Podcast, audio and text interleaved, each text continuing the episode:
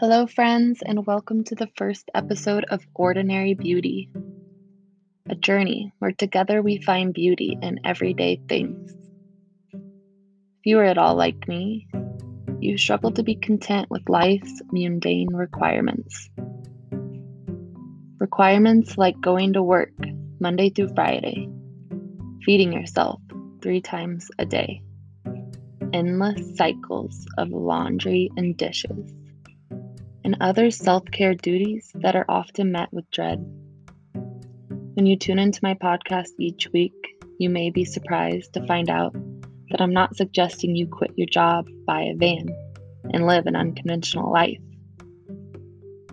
I don't suggest it because you can never escape life's ordinary duties.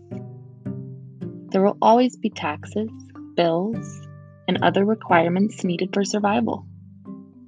But when you tune into my podcast each week, together, we can learn how to find beauty in ordinary tasks and find awe in just simply existing. Each week, you can tune into Ordinary Beauty on Tuesdays and Sundays. We will begin each episode with a moving story submitted by you guys, who are our friends, our listeners, and who are our tribe.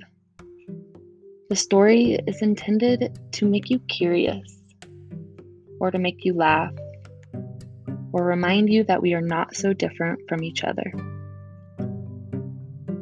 Then we will get into that episode's topic and see how it relates to finding ordinary beauty. I will share with you relatable messages from books, documentaries, poems, or from other knowledgeable humans like yourself. After we learn how to face our everyday, ordinary duties, we will read some of the things our audience found awe and beauty in throughout the week. This may include listeners who found awe in the soapy bubbles while doing dishes, or someone who found beauty in the process of sending mail. To end each episode, I will share my personal experiences within that week, and I'll send you off with a helpful tip.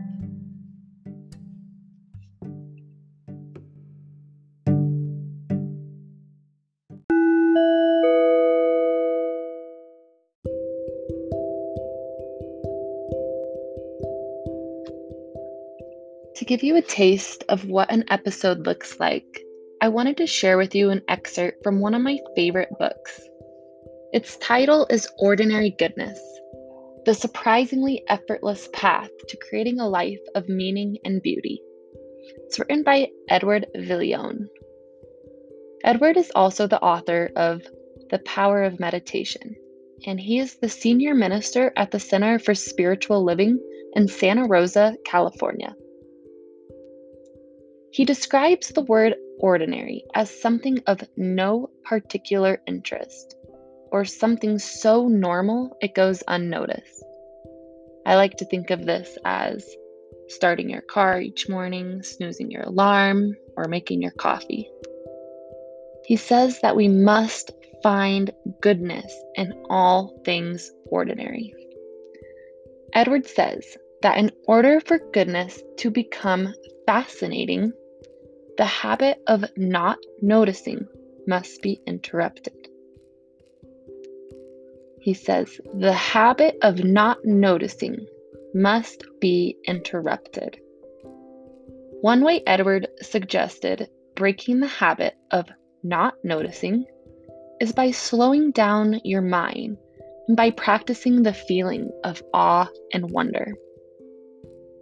So, to leave you curious today, I'm going to read you a few questions by Edward, and I want you to spend the next few days before we meet again answering them.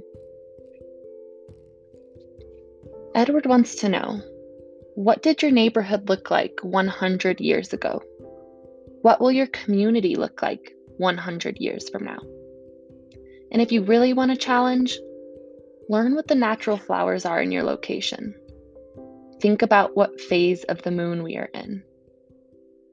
Edward goes on to ask you if you know how much goodness is existing right now He says, Do you realize that we are floating through space as living, breathing marvels, off somewhere on a tiny, precious blue ball, and no one knows where it is or where we are going?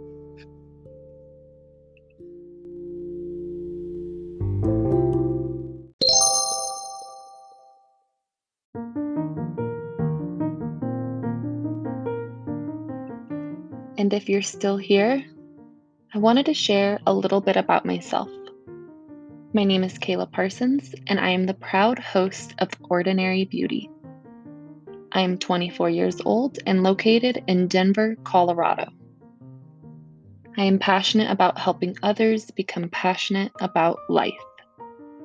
I have a background in mindfulness and mental health, and I received a 200 hour yoga certificate back in 2019.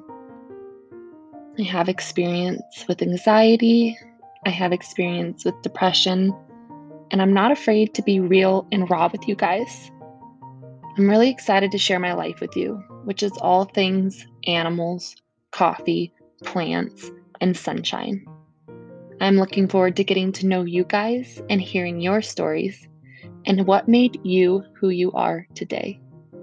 I can't wait to find awe and beauty in our ordinary lives.